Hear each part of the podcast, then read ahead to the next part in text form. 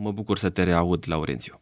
Și eu să vă reîntâlnesc. Am uh, rămas în uh, studiul uh, nostru al Bibliei la rând în Geneza, capitolul 6, de la versetul 11 mai departe, de unde citim. Pământul era stricat înaintea lui Dumnezeu, pământul era plin de silnicie.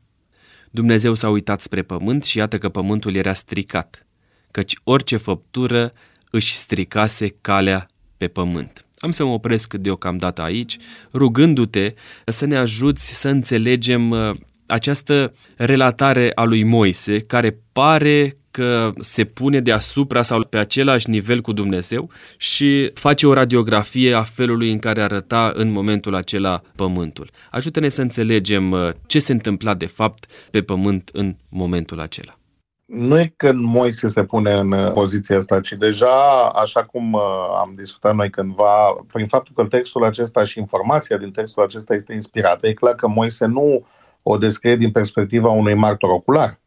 El n-a fost acolo, el știe despre condițiile acestea și despre lumea aceasta și despre partea aceasta de istorie, cu siguranță prin istoriile care au ajuns până la el, însă în același timp și fiind inspirat de Duhul lui Dumnezeu. Acum, din punct de vedere al uh, tehnicii narrative, întotdeauna scriitorul sau povestitorul este într-o poziție în care el știe totul, cunoaște până și gândurile oamenilor, pentru că asta este perspectiva naratorului, din cauza asta nu trebuie să ne surprindă detaliile pe care le dă Moise. Acum, e clar că este perspectiva divină, pentru că, observați, iarăși vorbim despre cine e personajul, da? Pământul era stricat înaintea lui Dumnezeu. Da? Punctul de referință este întotdeauna Dumnezeu în uh, istoriile acestea. Din cauza asta, Dumnezeu mai târziu, și am văzut că și în capitolul 6 s-a întâmplat asta, a evaluat uh, omenirea. Acum sunt interesante expresiile pe care le găsim aici. Pământul s-a stricat. Vă spuneam uh, în uh, episoadele trecute că fiecare Biblie are particularitățile ei. Acum, pentru noi, imaginea aceasta a stricării, uh, eu mi-aduc aminte că bunica, când vedea un om foarte rău, foarte violent, zicea un stricat uh, omul ăsta, da? E forma, să spunem așa, arhaică de a descrie cu emoție sau din perspectiva emoțională, de asemenea, atitudinea sau reacția față de o situație neplăcută. Da?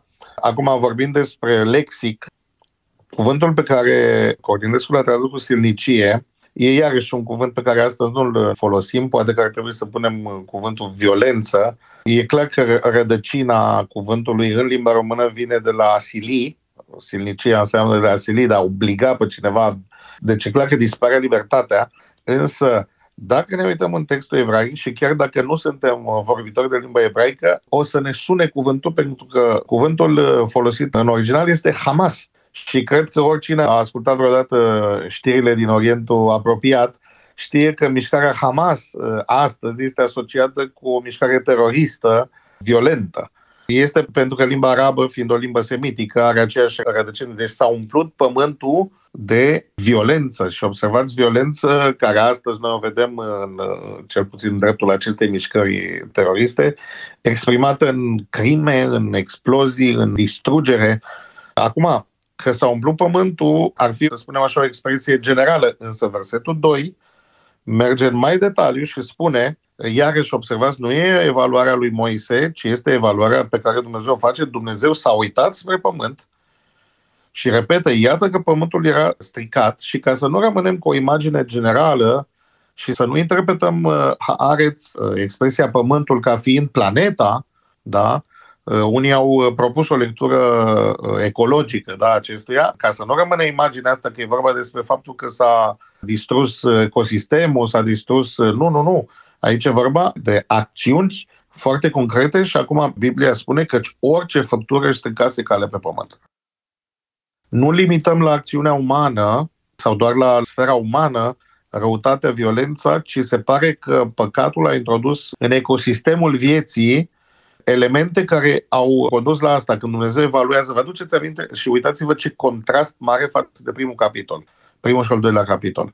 Vă aduceți aminte că în capitolul creațiunii, după fiecare zi, Dumnezeu evaluează cum e lumea, cum i-a ieșit uh, ceea ce el își planificase se uită și iată că toate erau bune. Asta e la fiecare evaluare, care se face la fel. Dumnezeu s-a uitat și iată că toate erau bune, da? Când îl face pe om, asta încununează planul lui și zice toate erau foarte bune. Acum, capitolul 6 e într-un contrast teribil, pentru că Dumnezeu acum se uită și iată că totul era stricat, distrus. Nu doar oamenii, nu doar uh, la nivelul tot, orice făptură. Da?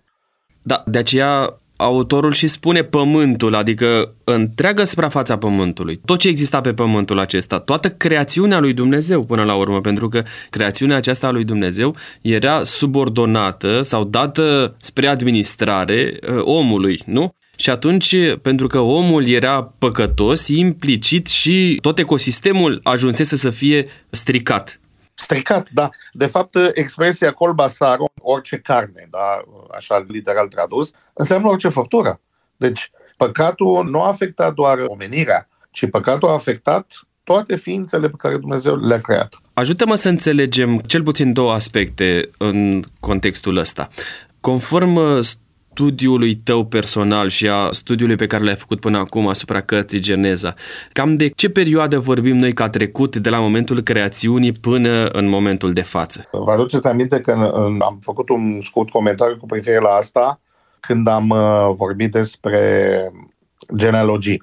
Biblia are niște genealogii care dau uh, un număr de ani uh, unii s-au apucat să, să le calculeze și să încerce să stabilească o cronologie în Biblie Însă toate aceste calcule trebuie văzute cu atenție din două motive. Odată, că nu știm dacă aceste genealogii sunt complete. Nu avem siguranța aceasta. De ce? Pentru că avem genealogii în Biblie făcute după același model în care se sare peste generații. De exemplu, în Matei, Matei face o genealogie a lui Isus și când te uiți, genealogia din Cronici, de exemplu, îți dai seama că a sărit peste anumite generații. Da? Deci e clar că Scopul unei genealogii este mai mult decât să calculezi câți ani au trecut de la un personaj la altul, este ca să arate că există o continuitate între un personaj și altul. Da? Și asta se face, ca, se face în Matei ca să arate că Isus este fiul lui David. Matei sare peste multe generații, dar arată că între David și Isus este o linie continuă. Da? Acum, când comparăm uh, manuscrisele Bibliei, între traducerea în versiune greacă a Bibliei, Septuaginta, și textul masoretic există diferențe de aproape 1000 de ani, adunate între, între acești, uh, vârstele acestor, uh, acestor uh, patriarhi da? menționați în, în Cartea Genezei. Deci nu avem nicio siguranță absolută că putem calcula pe baza genealogiei dacă Pământul are mai mult sau mai puțin de 6.000 de ani. Deci asta este uh, părerea mea personală cu privire la, la acest lucru. Biblia nici nu-și propune să măsoare vârsta Pământului și să ne dea vârsta Pământului. Însă e clar că dacă le luăm și dacă calculăm aceste uh, genealogii, ajungem în jur la 1500 de ani, să zicem așa, rotunjind, uh, rotunjind uh, cifrele. Deci nu, nu, nu e nicio perioadă de timp foarte scurtă, dar nu este nicio perioadă foarte, foarte, foarte lungă dacă cifrele astea sunt, uh, sunt exacte. Exacte, da? Deci nu vorbim despre milenii, miliarde de ani nu, și așa nu, mai clar departe. Că Biblia nu, nu transmite imaginea aceasta unor ere geologice, ci aici avem, uh, avem un proces destul de rapid de degradare, dacă vrem să-l uh, gândim așa, dacă ne gândim că Adam trăiește 930 de ani, dacă până la noi, practic a fost, să zicem, n-au fost atât de multe, de multe generații în care s-a produs uh, degradarea aceasta. Este important uh, să punctăm lucrul acesta acum, pentru că în discuțiile care vor urma, mai ales că va fi un subiect controversat acesta al potopului sau este un subiect controversat în lumea și în lumea creștină chiar și atunci este bine să specificăm lucrul ăsta pentru a ști care este baza de la care vom porni în discuția în uh, emisiunile următoare. Iar al doilea aspect pe care uh, mi-aș dori să-l clarificăm acum are de-a face cu această expresie orice făptură. Știm că pe pământul acesta, în momentul de față, există și animale sălbatice. Putem să vorbim despre sălbăticirea animalelor în momentul sau în perioada aceasta de timp?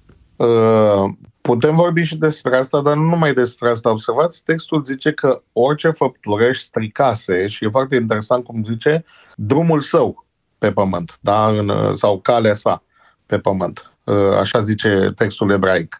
Ideea de cale înseamnă că există un design. Da? Noi, noi vorbim despre design inteligent când vorbim despre lumea, despre apariția vieții. Noi nu credem că viața a apărut uh, la întâmplare, nu credem nici în, în, uh, în evoluția datorită unor mutații genetice care s-au făcut conform unei legi ale selectivității și cel mai puternic uh, a rezistat, cel mai puternic a supraviețuit. Ci noi credem și textul Bibliei vorbește despre un design. Dumnezeu a creat animale, a creat păsări, a creat pești, a creat pe oameni și asta înseamnă un scop al vieții. Observați când, se, când creează omul, scopul vieții sau, des, sau destinul lui este să guverneze peste aceste uh, animale. Acum și despre animale, fiecare are drumul lui. Textul zice s-a corupt, da? s-a stricat acest design. Asta poate fi explicat uh, printr-un fenomen de adaptare, de microevoluție. E clar că dacă animalele sau ecosistemul ăsta s-a tulburat uh, dintr-o dată, cu siguranță că păcatul introduce aspectul moarte, anumite bacterii s-au adaptat, au început procese care înainte nu existau, descompunerea. E clar că în anumite zone poate clima s-a modificat și anumite uh, resurse naturale s-au, uh, s-au uh, împuținat și atunci e clar că animalele au trebuit să se transformă în animale carnivore. Vorbim despre o abatere de la, de la planul lui Dumnezeu. Observați că o să vedem în capitolul următor că și după potop, până și dieta omului s-a adaptat la această nouă realitate dacă în uh, versiunea originală omului s-a dat să mănânce vegetale și cereale și fructe, nu există o dietă animală, în designul sau în planul lui Dumnezeu, în drumul inițial, pentru că nu era, nevo- nu era nevoie de moarte. Acum, în, în versiunea de după potop, omului se dă permisiunea să mănânce și animale, să, să mănânce din animale. Ori da, dacă, dacă omul a trebuit să se adapteze la schimbările acestea de climă, vă dați seama că același lucru s-a putut uh, și s-a întâmplat și cu animalele. Acum, cât de repede e dificil să spunem uh, lucrul ăsta, există oameni de știință creaționiști care spun că, de fapt, uh, codul genetic e posibil să fi fost creat așa Dumnezeu anticipând că, că vor apărea, că, că, că păcatul va intra în lume, că în codul genetic e posibil să fie anumite mecanisme care se activează doar în, în, în condiții speciale. Da? Și asta a făcut, poate, ca, muta- ca, ca să nu fie nevoie de mutații genetice care să necesite milioane de ani, ce e posibil ca Dumnezeu să, pre- să fi prevăzut anumite mecanisme care au stat inactive atâta timp cât uh, uh, condițiile au fost bune, însă pe măsură ce lumea s-a de- deteriorat, s-au activat și atunci a, asta explică această schimbare dintre ce avem în, în textul biblic cu privire la grădina Edenului și lumea pe care o vedem astăzi. Mergând puțin mai departe, descoperim uh, următoarea idee scrisă în dreptul versetului 13. Atunci Dumnezeu a zis lui Noe, sfârșitul oricărei făpturi este hotărât înaintea mea, fiindcă, am umplut pământul, fiindcă au umplut pământul de silnicie. Iată am să inimicesc împreună cu pământul. Este o concluzie pe care o trage Dumnezeu și pe care o împărtășește lui Noe după ce el s-a uitat pe pământ, s-a uitat spre uh, locul acesta și spune uh, prietenului lui, așa reiese din relatarea aceasta, Noe, uite, lucrul acesta s-a înfăptuit, s-a făcut o judecată, s-a ajuns la o hotărâre, nu mai există niciun fel de har pe care să-l aduc uh, pământenilor sau locului acestuia. Da, nu e doar o concluzie, este pur și simplu o sentință. Deci aici Dumnezeu este prezentat ca un judecător care decide noi am vorbit despre faptul că lui Dumnezeu a părut rău, deci am vorbit despre dimensiunea uh, emoțională, nu a, a termenilor. Dumnezeu nu se răzgândește, dar uh, descrie suferința pe care are Dumnezeu sau o trăiește Dumnezeu în fața acestei abateri de la modelul și de la uh, designul pe care el îl, îl concepuse. Și atunci, în calitatea lui de creator, decide să, să pună capăt acestei lumi. Totuși, nu uitați că versetul începe cu noi a căpătat har. Este un Dumnezeu care judecă, care dă sentințe, dar este același Dumnezeu care e plin de har față de omenirea aceasta și concepe un plan de salvare sau un plan B pentru lumea aceasta. Îl avem în, în versetul 14. Uh, dar Dumnezeu dă o sentință fără să fi comunicat înainte, uitați ce urmează să se întâmple cu voi? Adică dacă ne întoarcem la, în primul capitol, în al doilea capitol, descoperim din aceeași carte Geneza, descoperim că Dumnezeu înștiințează pe primii părinți ai noștri, pe Adam și pe Eva, spunându-le, uite, dacă veți mânca din pomul acesta, se va întâmpla lucrul pe care voi știți și anume veți muri negreșit. Acum Dumnezeu o decizie în privința uh, oamenilor care locuiau pe pământ fără ca aceștia să fie uh, înștiințați? E greu să, să spunem dacă exista un sistem uh, revelat cu privire la faptul că Dumnezeu va distruge lumea. E clar că neascultarea în Biblie este întotdeauna urmată de pedeapsă și de moarte. Asta e un sistem care uh, uh, coerent în toate perioadele istorice ale Bibliei. Da? Acum nu avem evidențe interne în textul biblic că Dumnezeu le-a comunicat și a amenințat și a, să spunem, i-a avertizat, însă deja sistemul unei religii organizate, și noi am văzut că lucrul acesta există la nivelul textual, în aceste expresii, au început să cheme numele Domnului, avem sistemul jertfelor, care este un sistem organizat, o religie organizată. Asta ne dă ideea că există un sistem de valori, pentru că niciodată o religie nu este deconectată de un sistem de valori. Deci e clar că există o revelație cu privire la ce e bine, ce e rău. Dacă în cazul grădinii Edenului putem să reducem tot, tot sistemul ăsta la o singură poruncă, să nu mănânci din fructul oprit, nu știm în detaliu ce însemna asta după ieșirea din grădina Edenului, însă e clar că o religie organizată presupune un set de valori, între care binele și rău trebuie să fie definite într-un fel sau altul. Acum că erau trei porunci, că erau zece, că erau 100, nu știm, însă cu siguranță că exista. Ori, când Dumnezeu judecă, judecă întotdeauna după un criteriu. Ori, în Biblie, singurul criteriu după care se pare că Dumnezeu judecă toate lucrurile este legea lui, care spune Isus că poate fi redusă la două principii. Să iubești pe Dumnezeu mai presus decât orice, deci e clar că ăsta e un principiu, și celălalt să iubești pe aproapele tău ca pe tine însuți. E Domnul Hristos că ni se spune că în, în aceste două porunci se rezumă toată legea și toți prorocii. Deci tot, tot sistemul care mai târziu avea să fie foarte detaliat se poate rezuma la aceste două principii. Dacă din perspectiva asta Dumnezeu a judecat și lumea dinainte de potop, e clar că implică o relație pe orizontală, și asta îl vedem în cuvântul uh, sălnicie, da? în cuvântul ăsta violență, uh, pe care l-am comentat, dar în același timp perspectiva verticală, relația cu Dumnezeu este descrisă și ea în judecata aceasta, pentru că, observați, uh, textul zice s-a umplut pământul în fața mea, înaintea mea. Deci oamenii sunt într-un fel responsabili și înaintea lui Dumnezeu și atunci acțiunile lor, cu siguranță că au avut de-a face și cu o relație cu Dumnezeu sau o respingere a a relației cu Dumnezeu.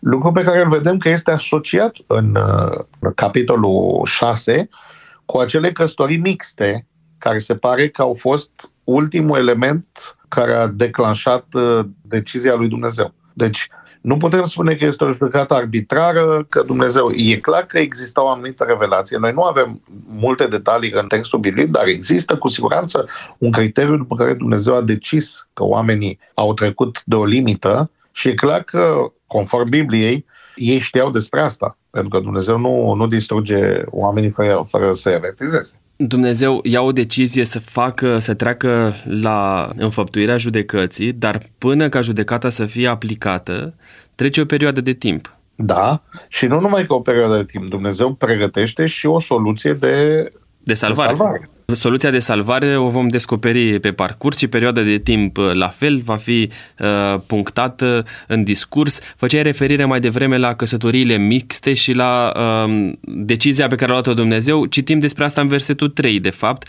uh, din același capitol, uh, unde ni se spune că uh, Duhul meu nu va rămâne pur în om, căci și omul nu este decât carne păcătoată, păcătoasă, totuși zilele lui vor fi de 120 de ani. Adică Dumnezeu ia o decizie, dă o sentință, dar îi dă totuși omului har perioadă în care să poată să-și analizeze viața și să spună, uite, de fapt, decizia pe care eu o iau în dreptul tău sau judecata pe care eu o dau în dreptul vieții tale are de-a face cu alegerile pe care tu le faci în perioada aceasta cât vei trăi pe pământul de față. Fără să intrăm în, în zona speculațiilor, uh, mie mi se pare interesantă paradigma uh, cetății Ninive. Iona a fost trimis cu un mesaj foarte clar, încă 40 de zile, deci observați aici, putem uh, să avem, avem același motiv, 120 de ani, și pământul va fi distrus și Ninive va fi nimicit. Da? Deci avem o paralelă foarte, foarte interesantă. Da? Ce s-a întâmplat în Ninive în timpul celor 40 de zile? Mesajul ăsta a zguduit de, atât de mult societatea lor, l-au luat atât de în serios încât uh, și-au schimbat uh, comportamentul Biblia spune că vestea a ajuns la împărat și împăratul a fost atât de mișcat încât a dat o poruncă ca toți oamenii să postească, să se întoarcă la Dumnezeu. Și e foarte interesant că Biblia ne arată că Dumnezeu s-a răzgândit, s-a răzgândit de rău pe care vrea să-l facă cetății și a iertat cetatea. Acum mă gândesc că dacă oamenii ar fi profitat de acești 120 de ani și s-ar fi răzgândit, poate că Dumnezeu n-ar fi adus potopul. Numai că lucrul ăsta nu s-a întâmplat din nefericire, așa că Dumnezeu a trebuit în acest timp de har, în acest timp de har, pentru că scopul lui nu era distrugerea. Din cauza asta ar trebui să ne întrebăm uh, întotdeauna, și asta e o discuție nesfârșită, dacă Dumnezeu ne-a predestinat sau a predestinat toată istoria mântuirii sau de fapt noi creăm istoria cu fiecare decizie pe care o luăm. Ori Biblia ne arată că noi stăm în fiecare zi în fața unei răspântii. Ori alegem viața, ori alegem moartea. S-a întâmplat cu Adam, s-a întâmplat cu Noe, s-a întâmplat cu Ad- Avram, s-a întâmplat, fiecare, fiecare personaj s-a întâmplat cu poporul Israel și e foarte interesant conceptul acesta de un viitor maleabil. Dumnezeu le zice izraeliților când îi strânge ca popor și când uh, le prezintă viitorul, ți-am pus înainte și observați că nu le pune un singur viitor, le pune viața sau moarte. Da? Ascultarea sau neascultarea, binecuvântarea sau blestemul. Și Dumnezeu le, le, le, le dă un sfat. Alegeți viața. Da? Alegeți varianta asta. Dacă, dacă ei ar fi uh, profitat sau dacă ei s-ar fi întors, observați, nici în Ninive nu li s-a spus nu era o profeție condiționată în sensul în care să se spună dacă nu vă pocăiți peste 40 de zile veți muri. Nu, era, era aceeași, același limbaj, un decret, o sentință care pare irrevocabilă. Eh, din cauza asta, conceptul acesta este foarte interesant al unui eh, destin care e totuși în mâinile noastre. Pentru că alte modele de, de univers sunt acestea în care Dumnezeu a decis toate lucrurile, noi suntem victimele alegerii Lui. Pe unii i-a determinat, i-a predestinat la salvare, pe alții la, la pierzare și atunci n-are niciun rost, n-ai ce să faci, pentru că, așa cum zice proverbul românesc, ce ți-e scris, în frunte ți-e pus. Eh, totuși, cred că imaginea biblică este a unui Dumnezeu care se poate răzgândi. Ori aici, din nefericire, nu s-a întâmplat lucrul ăsta. Totuși, scopul lui nu era să distrugă lumea, ci să o salveze. Din cauza asta, a inventat un plan de salvare. Citesc uh, versetul 14. Făți o corabie, spune Dumnezeului Noe, corabie din lemn de gofer, corabia aceasta să o împarți în cămăruțe și să o tencuiești cu zmoală pe dinăuntru și pe din afară. Iată cum să o faci, corabia să aibă 300 de coți în lungime, 50 de coți în lățime și 30 de coți în înălțime. Să faci corabiei o fereastră sus, lată de un cot, ușa să o pui în latura corăbiei și să faci un rând de cămări jos, altul la mijloc și altul sus. Și iată că eu am să fac să vină un potop de ape pe pământ ca să nimicească orice făptură de sub cer care are suflare de viață, tot ce este pe pământ va pieri. Am să mă opresc uh, aici. Laurențiu, te rog, uh, ajută-ne să înțelegem de ce Dumnezeu simte nevoia să dea toate detaliile acestea. Nu ar fi putut să-i spună clar, Noie, aceasta este misiunea ta, fă treaba așa cum știi mai bine. Sau ar fi putut să-i facă el o corabie. Sau așa, mai, mult mai simplu ar fi fost dacă lucrurile ar fi stat așa. Să apară o corabie și să zică, uite, du-te la coordonatele astea și acolo o să găsești o corabie. E clar că textul biblic, așa cum o să vedem și în alte locuri, implică o colaborare între acțiunile lui Dumnezeu și acțiunile oamenilor, dar chiar și în privința mântuirii. Acum, de ce de toate detaliile astea? Eu nu știu dacă uh, Noe era în stare să-și imagineze complexitatea sau mărimea acestui proiect uh, salvific, nu știu dacă lui s-a, în primul rând, pentru că, așa cum uh, reiese din textul biblic, uh, ideea unor precipitații abundente nu există înainte de potop. Se pare că e pentru prima oară când va ploua pe pământ. Spun asta pentru că, așa cum vă aduceți aminte când am citit în capitolul 2, Biblia ne prezintă un sistem hidrografic total diferit, un râu care iese și se împarte, deci observații nu e așa că toate apele se strâng într-una și toate se duc în mare, ci aici avem un sistem uh, invers, dacă ați vrea, un sistem de distribuție, nu de colectare al apelor. Biblia ne spune că nu ploua, ci că un abur ieșea dinaintea Domnului și uda și umezea tot pământul. Acum, să ți se prezinte o realitate atât de stranie, atât de ciudată, nu știu dacă există experiență în acest domeniu ca să știi ce să faci în cazul în care vine apă multă pe pământ. Deci, e clar că omul ar fi fost incapabil să conceapă un sistem, o soluție pentru o problemă ca aceasta. Din cauza asta Dumnezeu îi dă un plan foarte detaliat care are de-a face cu acest proiect de salvare. Noi când astăzi vorbim despre arca lui Noe și se folosește conceptul acesta chiar și în uh, domeniul acesta al, uh, al uh, navetelor spațiale, întotdeauna apare imaginea aceasta că nu trebuie salvată doar o specie, ci trebuie salvate cât se poate de multe. Și atunci Dumnezeu îi dă designul, da? O corabie E clar că materialele de construcții pe care le are de îndemână sunt uh, organice, da? Observați că nu, nu avem uh, materiale ciudate, nu avem uh, nu știm despre o civilizație care să fie ajuns la un nivel tehnologic foarte complicat, însă din materialele care există acolo, lemn, zmoală, îi se dau niște dimensiuni care sunt foarte interesante. Dimensiunile astea au fost analizate de specialiști în uh, maritimi și uh, există un grad de flotabilitate foarte ridicat al acestei uh, corăbii la dimensiunile acestea. Da? Deci știți că întotdeauna când se construiește o barcă, e întotdeauna o luptă între, între materialele care se folosesc, rezistență și flotabilitate, cât de mult poate să plutească o, o construcție. Calculele sunt corecte, da? ceea ce ne arată că Dumnezeu e un inginer bun. Acum, ca să avem așa o perspectivă din viziunea noastră europeană și occidentală, Observați că dimensiunile sunt date în, în coți. Cotul este o unitate de măsură care nu se mai folosește în actualitate, decât poate în unele țări care au un alt sistem de măsură, transformând. Acum și aici sunt un pic de dezbate că în Orientul apropiat cotul varia între 42 de centimetri până spre 50-50 și ceva. Deci cam asta era uh, uh, măsura. Dacă le transformăm în metri, avem o corabie care are ca lungime cam 150 de metri, cam 25 de metri de lățime și cam 15 metri înălțime. Observați că e descrisă cu trei niveluri, cu camere, deci acum nu ni se spun dimensiunile camerelor, un sistem de aerisire, fereastră sau ferestre deasupra și o ușă care e plasată deasupra.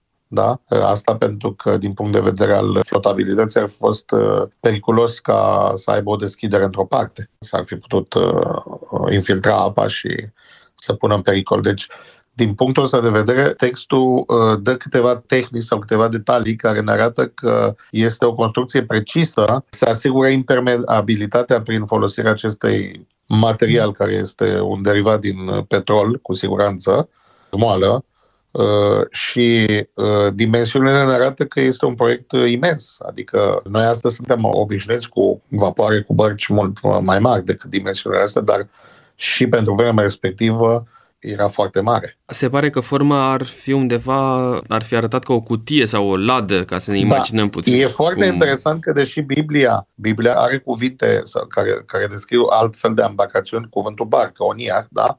Există cuvânt pentru barcă. Aici nu este folosit cuvântul pentru barcă.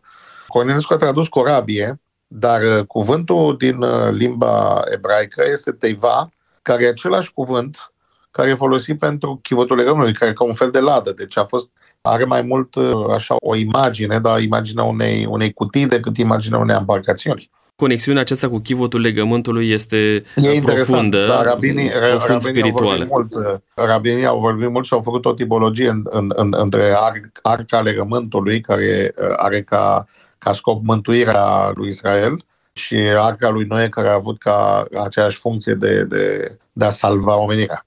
Aici apare un, un detaliu pe care mi-aș dori să-l clarificăm. Spune că uh, să faci corăbiei o fereastră sus. De ce sus?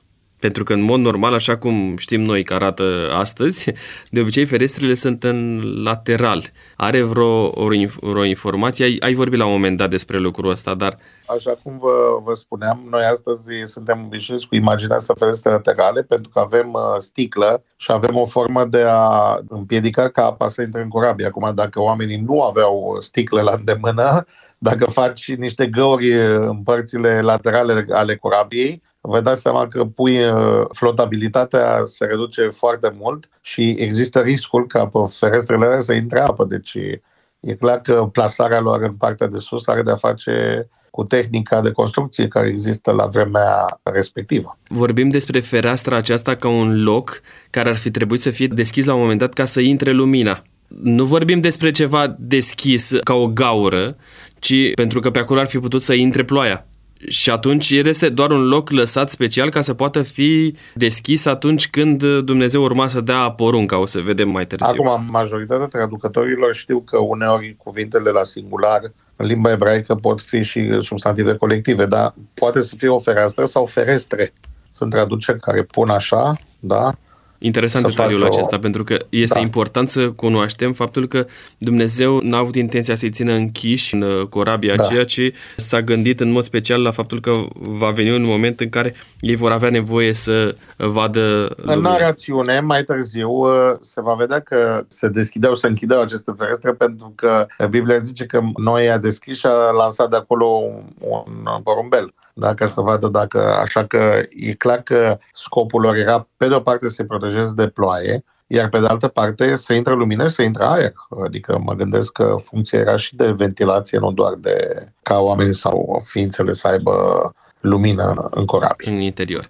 Bun, versetul 17. Și iată că eu am să fac să vină un potop de ape pe pământ ca să nimicească orice făptură de sub cer, care are suflare de viață. Tot ce este pe pământ va pieri. Dar cu tine fac un legământ, să intre în corabie, tu și fiii tăi, nevasta ta și nevestele fiilor tăi împreună cu tine. Spune el, iată că am să fac să vină un potop, spune Dumnezeu, nimicesc orice făptură care are suflare de viață, totul va pieri pe pământ. Aceasta este sentința pe care o detaliază în momentul acesta în fața lui da. Noe. Fapt, acum arată mijlocul prin care va aduce distrugerea. E foarte interesant iarăși, nu vorbim despre cuvinte, că autorul, în cazul ăsta Moise, folosește un cuvânt uh, interesant, special. Noi avem în Biblie și cuvinte care descriu inundații, da? Sau revărsarea râului, sau numai că aici este folosit un cuvânt uh, care e clar că nu este de origine semitică, pentru că de obicei rădăcinile semitice sunt uh, de trei litere. Majoritatea cuvintelor uh, din Biblie au ca rădăcină cuvinte din trei consoane. Aici avem un, un cuvânt mai vechi, mabul, specialiștii în lingvistică îl descriu ca fiind, sau, sau e, e un, ter, un termen care descrie mai degrabă o învălmășeală sau o, o distrugere de apă? Da, deci nu e, nu e atât de mult... Uh, o ploaie. O ploaie. Imaginea este a unui amestec, amestecături de ape, da? Deci asta este, adică ceva Adică și cele de jos, și cele de sus, și da, da, da. uragan, și vânturi, și... Am zice așa, am zice exact așa ceva catastrofic, nu doar așa o ploaie sau multă ploaie, nu. Mabul mai Cert este că această forță de ape a trebuia să distrugă totul în cale. Nu ar fi trebuit să mai rămână nimic. Uh, acum apare o altă chestiune pe care mi-aș dori să o clarificăm. Versetul 18 zice, uh, da, cu tine eu fac un legământ. Și spune, uite, intre tu în corabie, intră copiii tăi, intră nevasta ta, intră nevestele fiilor tăi. Aceștia, familia lui Noe, sunt uh, mântuiți, salvați prin Noe sau aveau și ei aceleași trăsături ca Noe? Nu, nu sunt salvați nici prin Noe, nici nu au aceleași trăsături, pentru că despre ei nu se spune că erau neprieniți, sunt salvați datorită milei lui Dumnezeu. Și Noe este salvat tot datorită milei lui Dumnezeu. El nu este salvat pentru că e bun sau pentru că se abate de la rău sau umblă cu Dumnezeu. El este salvat pentru că spune textul, dar noi a căpătat milă. Salvarea este prin harul lui Dumnezeu. Din cauza asta Dumnezeu este cel care salvează pe cine vrea. Acum, ideea aceasta a cuiva care merită salvarea, trebuie să ne ferim de lucrul ăsta, deși de multe ori s-a scos în evidență sau se subliniază versiunea asta care în iudaism a fost toxică și anume că cineva merită mântuirea și alții nu merită mântuirea. Să știți că nimeni nu merită mântuirea. Din perspectiva asta, Biblia ne spune toți au păcătuit și sunt lipsiți de slava lui Dumnezeu. Pavel subliniază uh, lucrul ăsta în epistola de Romani, în epistola de Galateni, nu e nimeni care să merită mântuirea. Da? Deci mântuirea este un dar care vine din caracterul lui Dumnezeu, din bunătatea lui. Nu este pentru că soția sau nororile lui noi au și fiii lui au meritat. Nu. Lucrul ăsta îl vedem același lucru și uh, în cazul Sodomei și Gomorei. Nu există 10 oameni neprihăniți în toată cetatea. Lot este, dar sunt salvate și fetele lui, ar fi putut să fie salvate și soția lui, ar fi putut să fie salvat și ginerii lui, dacă ar fi plecat. Da? Deci, observați, singura parte în care omul poate participa la mântuire nu este înainte. Pavel e foarte clar în asta. Pe când eram noi încă păcătoși, Dumnezeu a făcut ceva pentru noi. Da? Singurul lucru pe care noi putem să-l facem este când acest mod de salvare a fost anunțat, să profităm de el. Dacă fiul Noe n-ar fi intrat în corabie, ar fi rămas și ar fi murit la fel și cu nororile lui, așa cum s-a întâmplat cu ginerii lui, lui Lot. Alegerea lor de a profita de mântuire, dar mântuirea nu li se datorează lor, nu li se datorează nici tatălui lor, nici credinței lui Noe, ci bunătății lui Dumnezeu, harului lui Dumnezeu. Din tot ce trăiește, din orice făptură, să iei în corabie câte două din fiecare soi, ca să le ții vii cu tine, să fie o parte bărbătească și o parte femeiască. Din păsări după soiul lor, din vite după soiul lor și din toate târătoarele de pe pământ după soiul lor, să vină la tine înăuntru câte două din fiecare soi, ca să le ții în viață. Și tu iați din toate bucatele care se mănâncă și fă-ți merinde din ele ca să-ți slujească de hrană ție și lor Așa a și făcut Noe, a făcut tot ce îi poruncise Dumnezeu. Acesta este sfârșitul capitolului 6 din uh, Geneza. Aici ajungem la o chestiune foarte delicată, să spunem așa, și care trebuie înțeleasă ca să putem uh, să înțelegem că textul biblic este un text istoric. Întotdeauna a fost și până astăzi sunt uh, oameni care contestă istoricitatea primelor, uh, cel puțin primelor 11 capitole din Geneza, și spun asta nu doar despre necreștini sau uh, atei, ci vorbesc și în creștinism, în diferite confesiuni, chiar și în confesiunea adventistă, există persoane care nu acceptă istoricitatea acestor capitole. Totuși, textul este scris ca un text istoric. De unde vine această atitudine sceptică față de textul acesta? Când ne uităm la taxonomia pe care avem noi astăzi, în care există peste milioane și milioane de specii și de subspecii, întrebarea legitimă este, au putut să intre toate speciile în barcă, în corabie și asta e marea întrebare.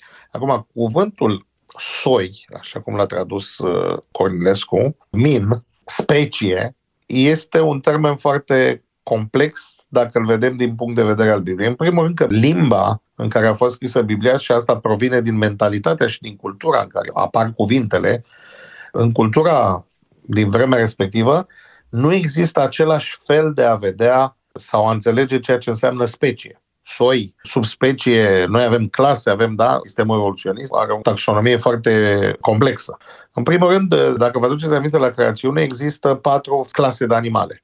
Vitele, sau dobitoacele, cum a tradus Cornilescu, care descriu în general animalele domestice, fiarele câmpului, care înseamnă toate celelalte animale care nu sunt domestice, deci animalele sălbatice, am zice noi, păsările cerului și cele care există în apă. Deci observați că există uh, noi am putea să le, să le, să le subîmpărțim, am putea să le uh, divizăm. Acum, și cu privire la cele din apă, sunt pești și restul sunt uh, tot, tot ce trăiește în mare. La fel și de pe pământ sunt uh, animale da? și restul sunt trătoare. Adică toate, toate, to- to- toate celelalte sunt niște categorii prea mari față de felul nostru de a vedea lucrurile. Da? Dar observați zburătoare, trătoare, animale și pești. Și gata, s-a terminat împărțirea. Acum, întrebarea este, a luat uh, noi în corabie toate soiurile de vulpi, a luat toate soiurile de lupi, a luat toate soiurile de antilope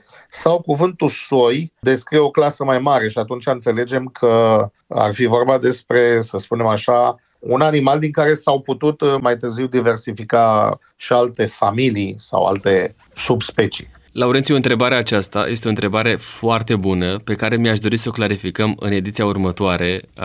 Îi lăsăm în suspans pe ascultătorii noștri și chiar așteptăm din partea lor interpretarea pe care o dau aceste întrebări, pentru că ne-ar plăcea să vedem care este și opinia lor, pentru a clarifica cât mai bine situația de față. Suntem la finalul emisiunii, te rog. Clar, Dumnezeu a ales să, să, să salveze tot ecosistemul, ca să spunem așa, la, la, la nivel uh, practic. Asta era proiectul pe care l-a făcut Dumnezeu. O să vedem uh, mai în detaliu, poate, în emisiunea viitoare. Da, chiar sunt uh, curios uh, și opinia ascultătorilor noștri, da. pentru că noi așa ne dorim să existe și un dialog cu ei. Spunem, te rog, în concluzie, două, trei idei legate de titlul emisiunii noastre, Cuvânt și Fapte, plecând de la pericopa pe care am analizat-o astăzi. Ce învățăm din cuvântul pe care l-am citit astăzi? Că avem un Dumnezeu uh, uh, care nu se joacă cu păcatul, dar în același timp un Dumnezeu care nu ne lasă în păcat. Un Dumnezeu care și-a propus, deși omenirea a eșuat, să le mai dea o șansă. Un Dumnezeu care face lucrul ăsta nu doar cu generația lui Noe, ci și cu generația noastră, cu fiecare generație, pentru că în fiecare generație, ori de câte ori se vestește Evanghelia, Evanghelia este soluția lui Dumnezeu pentru păcat, universală, dacă atunci a putut fi salvat doar un om și familia lui, eu cred că Evanghelia ne include pe toți și asta e mare chemare pe care trebuie să o înțelegem din Cuvântul lui Dumnezeu și anume că putem fi salvați chiar dacă lumea va fi distrusă. Mulțumesc mult, Laurențiu.